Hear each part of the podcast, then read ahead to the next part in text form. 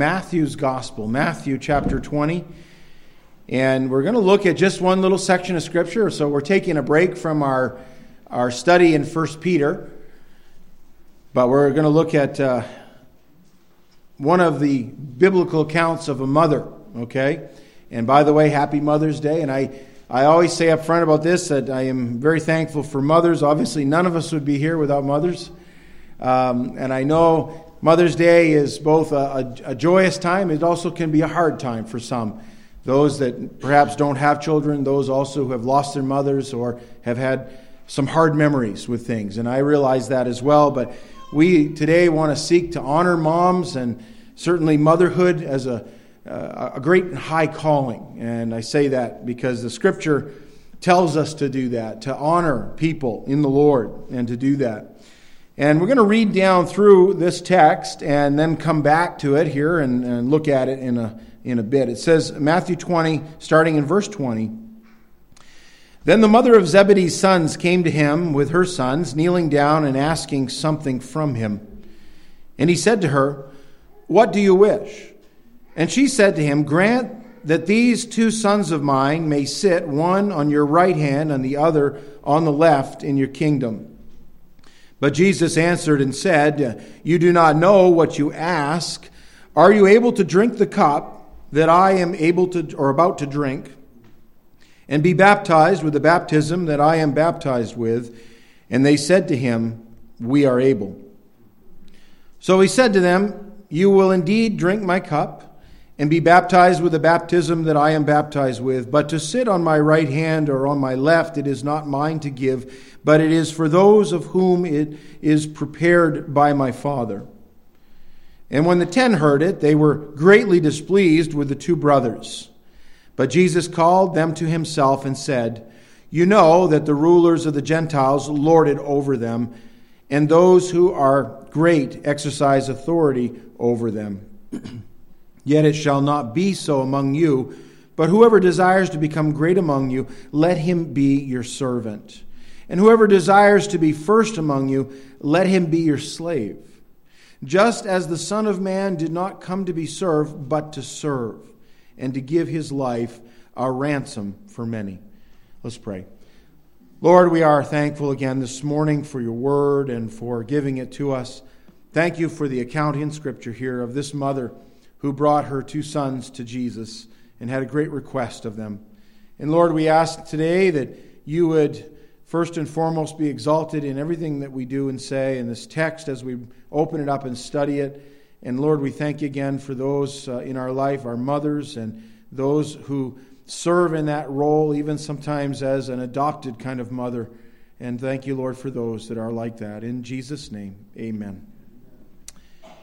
We, uh, before we get into our text, I know that there are some young ladies here that probably in our church that are thinking about motherhood, and maybe some still in those years of, of uh, having children. But there is a, I came across a, a test if you want to be a mother, okay?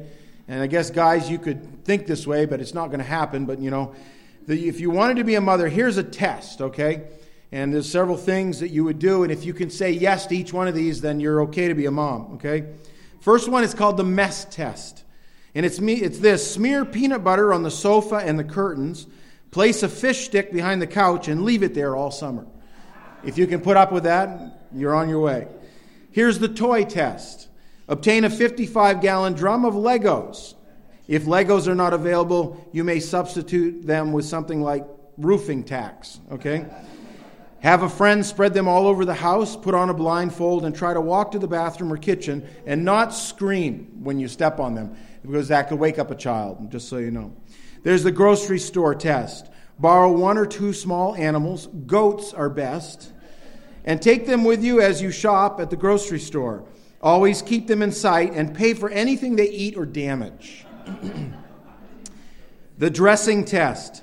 Obtain one large, unhappy, live octopus. They turn bright red when they're unhappy, just so you know. Stuff them into a small net bag and make sure that all the arms stay inside. And there you go. If you can do that, you're on your way to dressing children. The feeding test. Obtain a large plastic milk jug. Fill half with water. suspend from the ceiling with a stout cord um, from the ceiling, and yeah, and then start the jug swinging.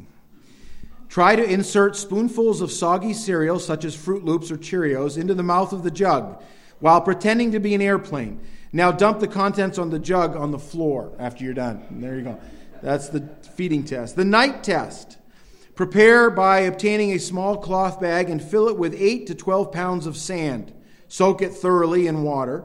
At 8 p.m., begin to waltz and hum with the bag until 9 p.m.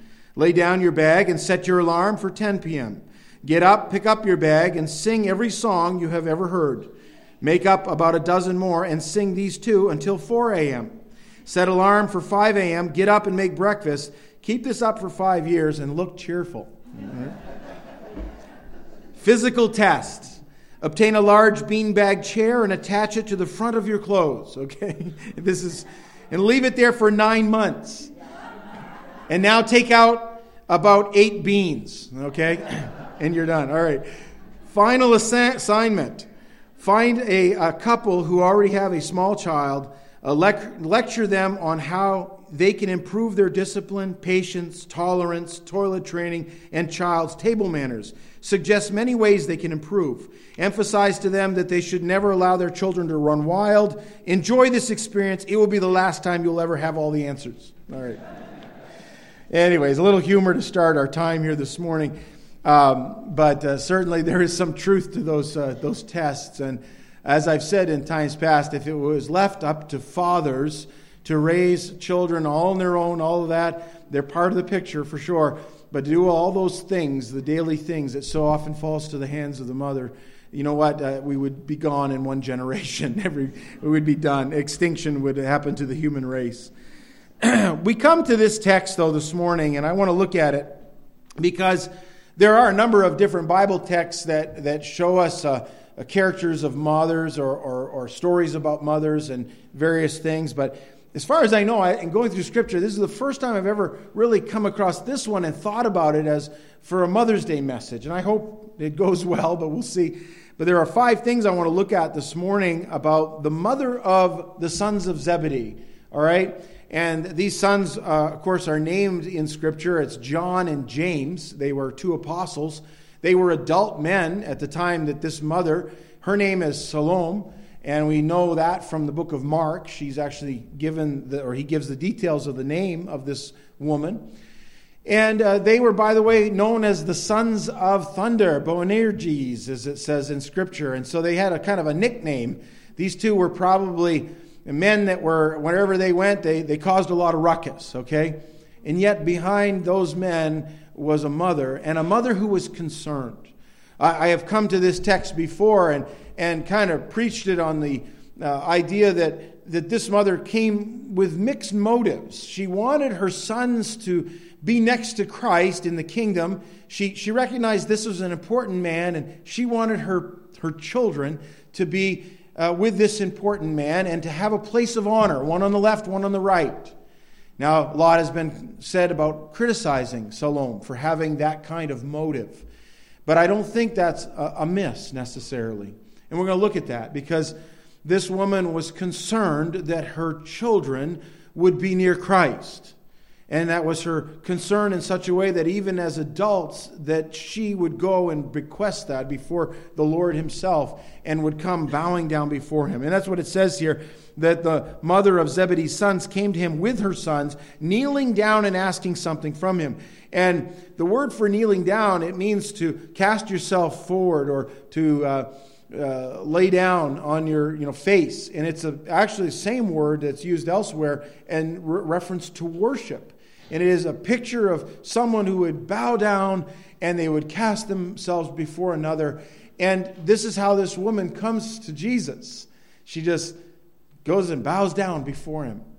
And of course, Jesus knew her heart, but, but he asks her, What do you desire? What do you wish? And it's not the word kind of wish that we say, like, you know, you you rub a genie and you know the genie comes out you know, and get granted you three wishes. That's foolishness. And that's not what jesus is talking about here that he's going to give her some kind of wish that will be fulfilled but he's saying like we would use it today what's your desire? Why are you here? What are you doing? I'm glad the lord has time for people. We, we don't always have time for people. Um, I thought of that this morning. I was very busy this morning, and all of a sudden there were several things that just happened that didn't work out, you know, the way I wanted them to, and created a little extra time. And it all worked out in the end, but, but I said, I don't know how I'm going to do this this morning. And I got a little stressed. I'm on the way to church this morning, and I'm stressed. And my daughter says, Dad, I prayed for you. I'm like, oh boy. Uh, I know. And I knew her mother had prayed for me today, and others prayed with me today and prayed for me. And Thank you for doing that. Maybe probably people who I don't even know prayed. But I can say that sometimes life gets a little busy, and then you know what? The first thing that goes is the people. And we realize that it's not a program we're doing here, it's a people thing. You know, it's the church of God. And God's in it. And we need to make time for one another. We need to make time for people in our household. I'm thankful that when it comes to making time sometimes for the children, the, the first one they go to is mom, okay? Sometimes dad doesn't have that time or he thinks he doesn't have that time. But mom almost always has that time. And I'm thankful for a wife who's like that. And thankful in my own life for a mom who was very much like that and gave us time when we needed it. Well, we see five things about Salome I want to look at. And the first one is the approach to Jesus. Jesus. She comes and she bows down before him and um, she brings her sons to the feet of Christ. You see, that's the position they would have been in if they were bowing down before the Lord. You, you get down low and you are before someone else's feet. In this case, she came to the right feet because those feet were the feet of Christ. And there's no better place than to be at the feet of Christ the feet of the Lord Himself. And I thought of that because um, this woman was concerned about her sons and she knew where to go. And I think if you want to have a first and foremost, the great characteristic of a mom or a dad is this that you bring your children to the feet of Christ and that they be there to learn that's what we do here when we come and we, we sit and we, we learn from the Bible. And really, we're sitting figuratively, but we're sitting at the feet of Christ because we're learning of Him. And that's what it's about. It's about Him being first and foremost in our lives. Really, we're to do that with our families. We're to, to bring them to the Lord. And, and we do that not just on Sunday mornings, right? This is just an hour of our time during the week. It should be something that's done all the time. Like that song that we sang, Give Us Homes. In there, there's a phrase that says, In peace and in disaster. It doesn't matter if it's good in the home or bad, or bad news comes. We should be immediately going to prayer and bringing our families to the feet of Christ. Years ago, the 1800s, there was a man named Robert Ingersoll. Recently, the Huffington Post wrote an article on him, and the title of it was something like this The the uh, most, uh, one of the most important atheists that you've never heard of. And Robert Ingersoll was a, was a skeptic. He was in, called himself agnostic. He would really be called atheistic today. But um, he went around and he was a tremendous lecturer and he confounded people in the day uh, that there were many Christians in our country. And, and students would come out to hear him, other skeptics would, people would come to hear him.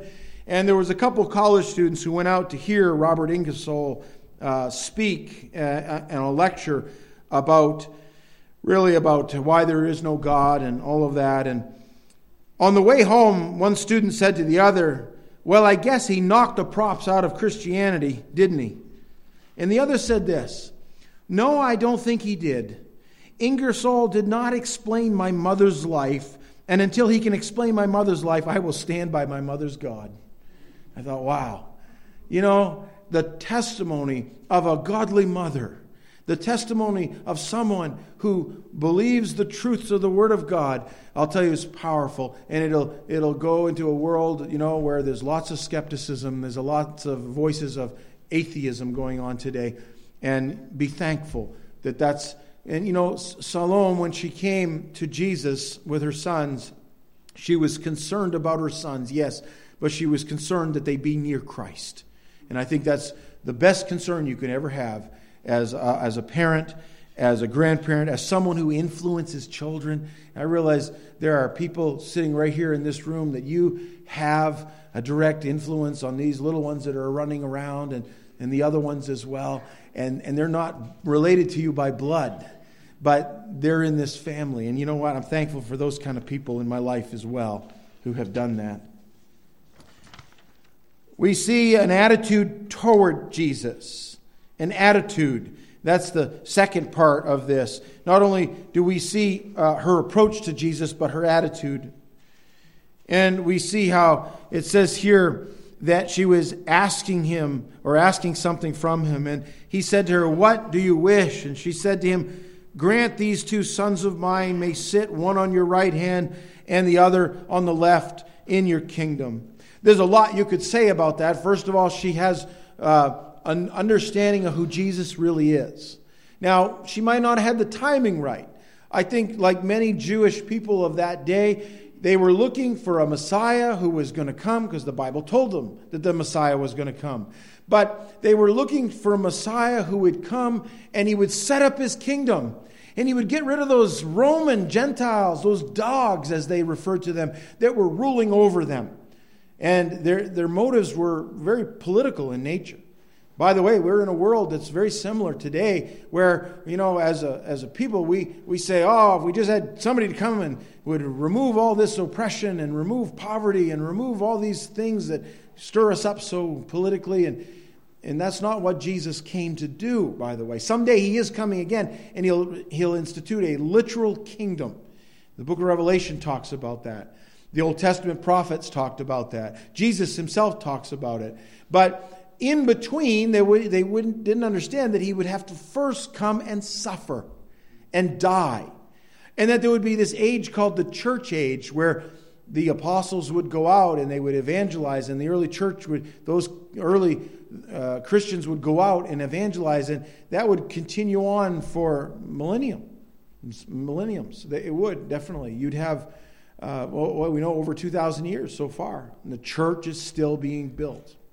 Someday Christ is coming again. And Salome didn't have all those details. And by the way, she had just the Old Testament. She didn't have the New Testament written with more details. What she did have, though, is a knowledge that someday Christ would set up a kingdom and she wanted her sons near to him in that kingdom. And she might have been uh, asking amiss. We don't really know. I don't think it's wrong to have a mother or a father pray to the Lord and say, Lord, I want my children to be close to you. I want my children to be rewarded for their life of faithfulness to you. Those are biblical prayers. Nothing wrong with that. So don't criticize her. I think she had the heart of a mother, and she wanted what was best for those children that she had been granted responsibility for.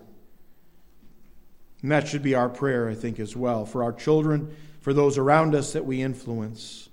She comes to Jesus and she has this attitude.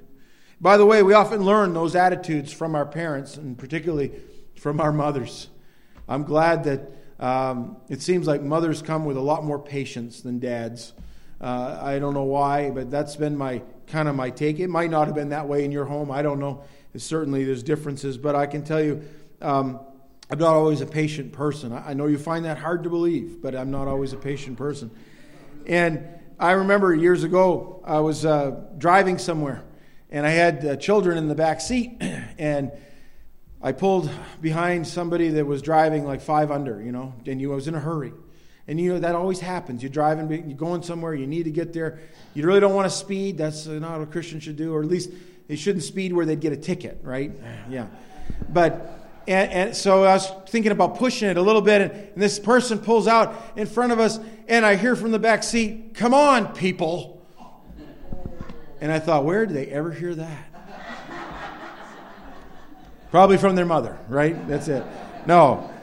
And, and I tell you, the, the things we say, the attitudes of the heart, and I won't tell you that was Lydia that said that, but anyways, uh, but anyway, uh, the attitudes of the heart that show. Uh, and, and they come out.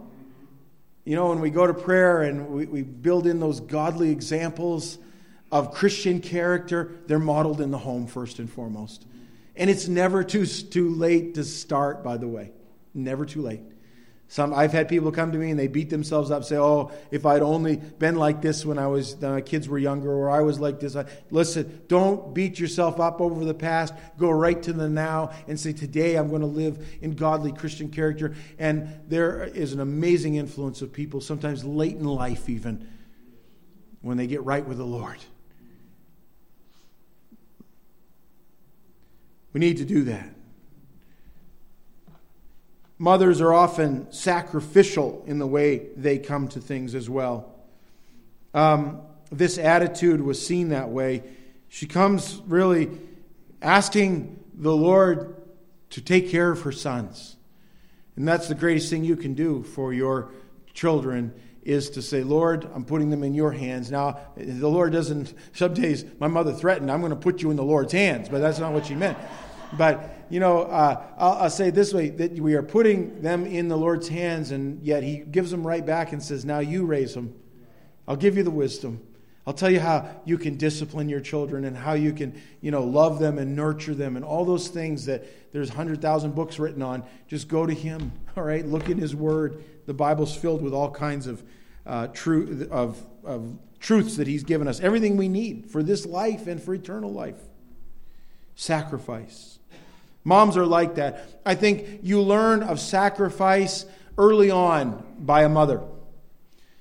Uh, one uh, classroom, uh, from a, an example in the classroom, a teacher asked a boy this question. Said, Your mother bakes a pie, and um, she bakes a pie, and there are seven of you in your family. And what portion, if she's to cut that pie up, what portion would be yours? And he said, One sixth. She says, Oh, no, you don't understand. There are seven of you in the family. What portion is yours? He says, he says, Ma'am, you don't know my mother. See, she would cut it up into six pieces and say, She doesn't want any pie. And you know, that's true. That is how a mom is. Like, she'll cut up the pie and she'll make sure that everybody gets a little bit more and she, so that she goes without. Or many other little areas of that. And I've seen that time and time again, over and over again. Salome was somebody that I'm sure she could have been doing something else with her day.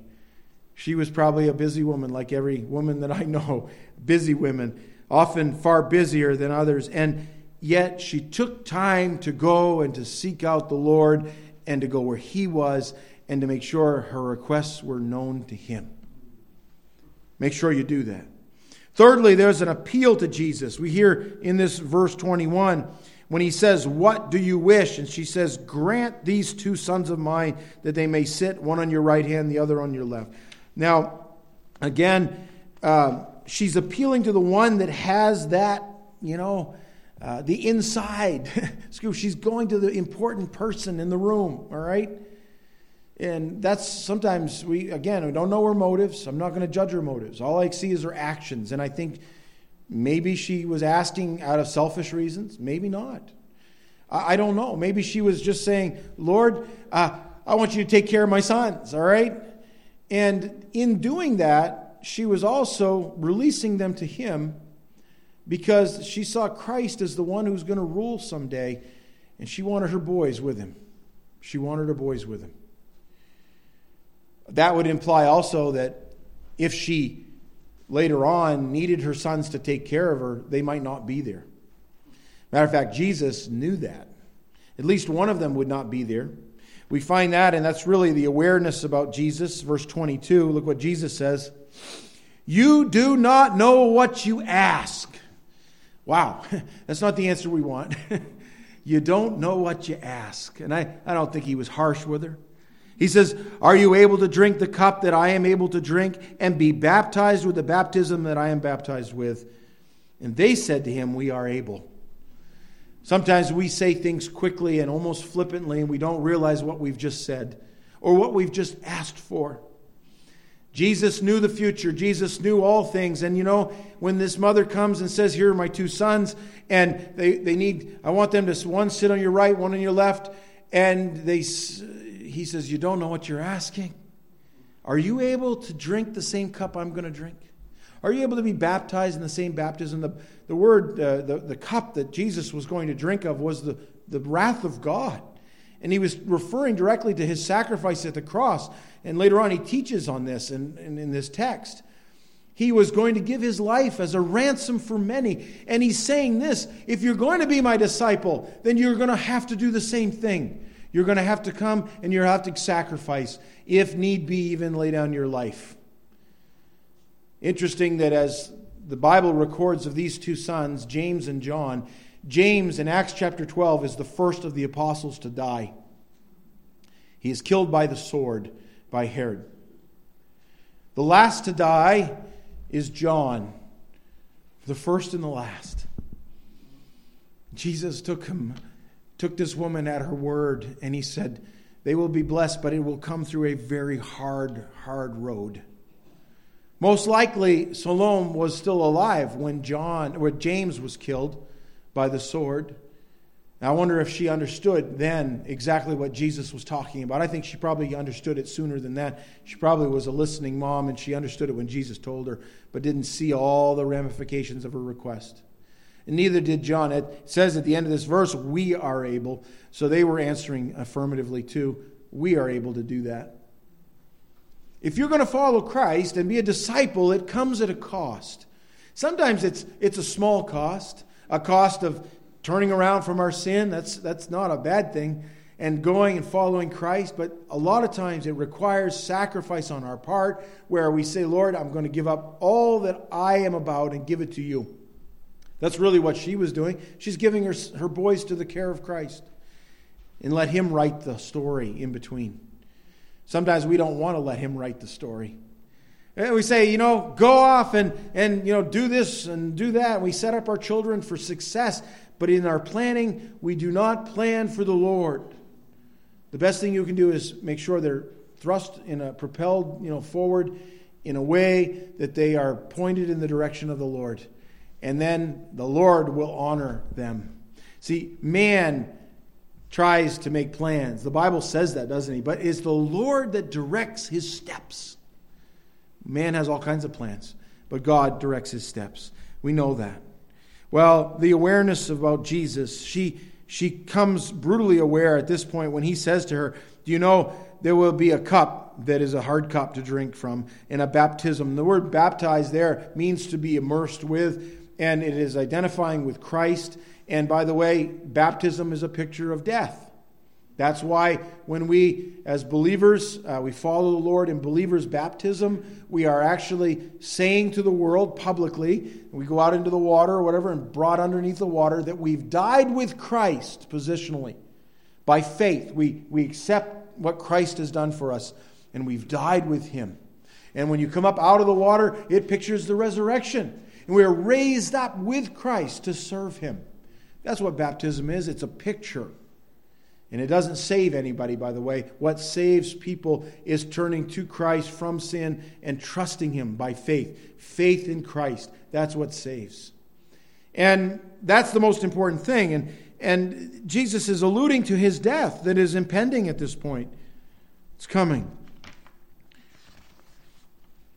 And that leads us to the, the fifth thing here. And the fifth thing is that um, the acceptance of Jesus.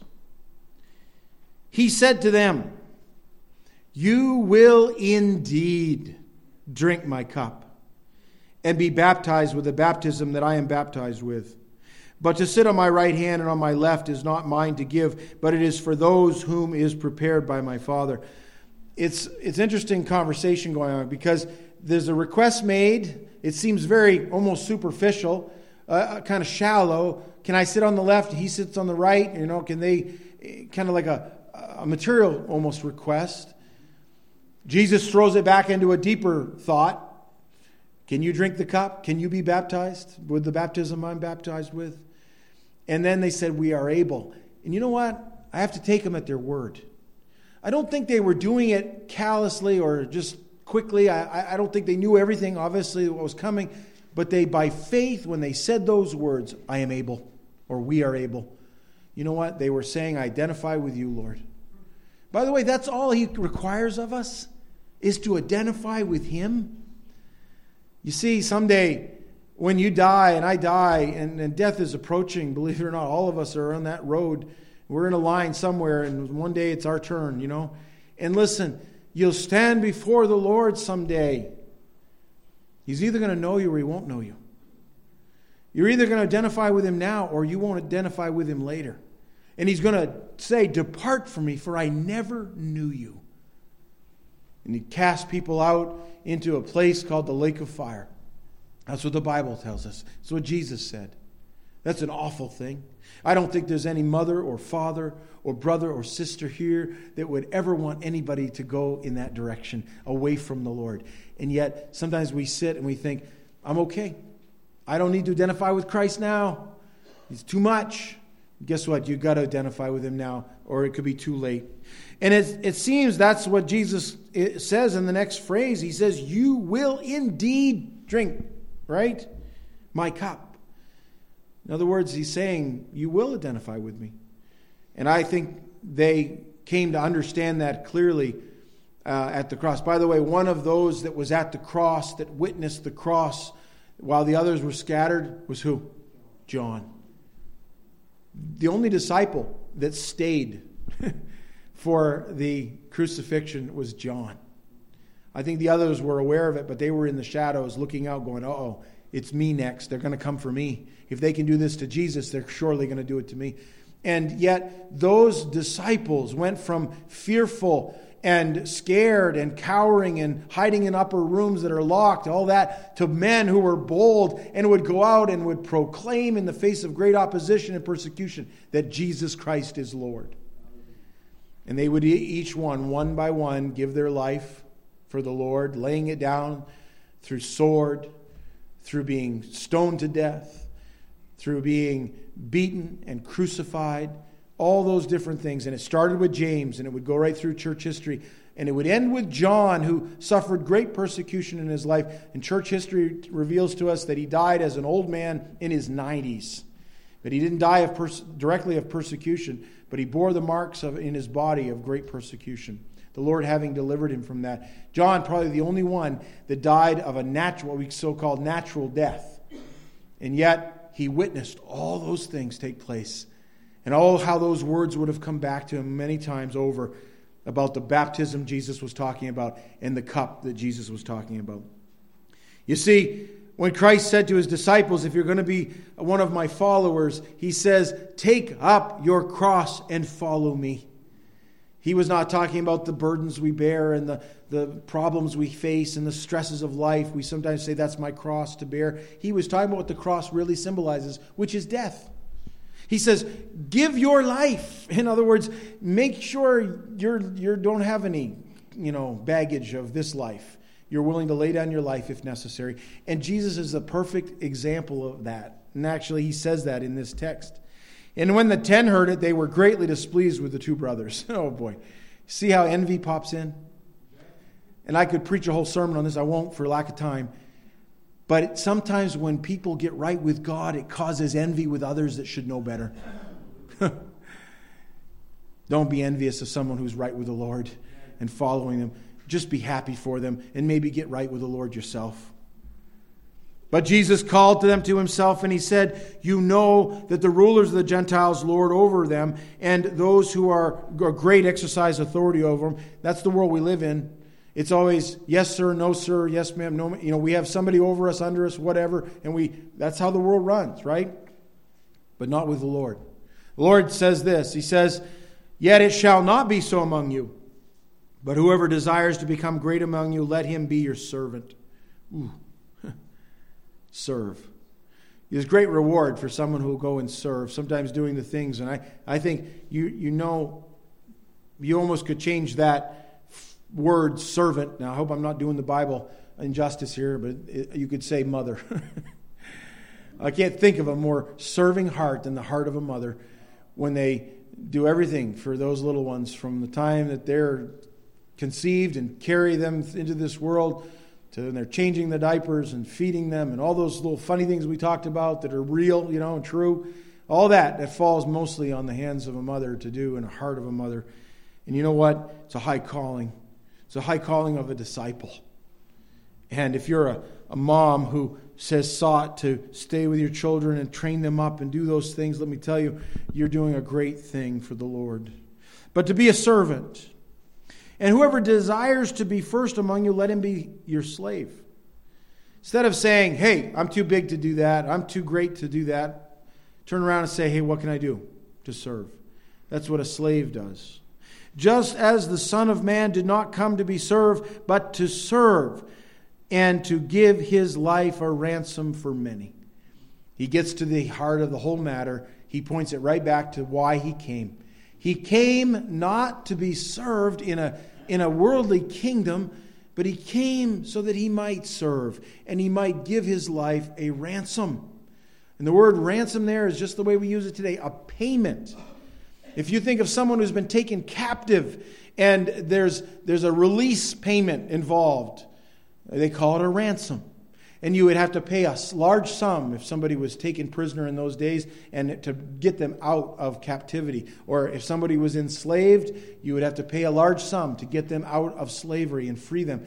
The thing is, we all are enslaved. We're born enslaved to sin and to sin's consequence. And we're destined to die apart from God, in, be cast off into hell. And all that is, uh, by the way, a, a great payment that is required. A payment that you can't pay and I can't pay, but a payment that Jesus paid at the cross. When Jesus hung on the cross and he said it was finished, he had made the payment for sin by his own death. That's what he says here to give his life a ransom for many. And that many is all those who would believe, all those who would accept that payment. Oh, it's so important. If you've not trusted Christ as your Savior, if you've not accepted that payment for your sin, my friends, you're lost. You're dying and you're on your way to hell. It's that simple. But Jesus paid a way, and He secures that way in the resurrection. The third day, death itself did not hold Him, and He's alive today to secure the payment and to secure that that payment is good enough forever. You just need to trust Him. I believe that Salome, this mother, came to Jesus. And no matter what you say about her, you can turn around and say she went away differently. She had more knowledge of who Jesus was and what his plan was all about.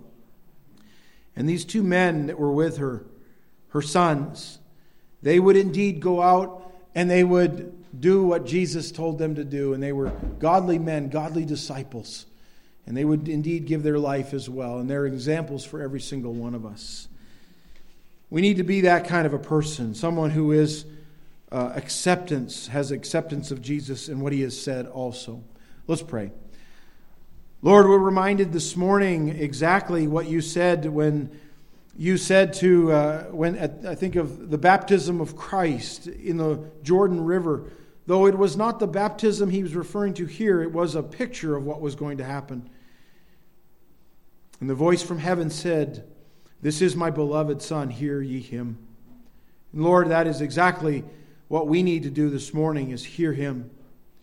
And I pray if there's anybody here that does not know you as their Savior, that even before they leave this room today, they would, by faith, trust you. They would be like this woman. They would come to Christ to be at his feet, none other. And we thank you for this, Lord. Thank you for your word. We thank you for those in our life, these mothers we've talked about, and those that influence us. And we commit all this to you in thanksgiving. In Jesus' name, amen.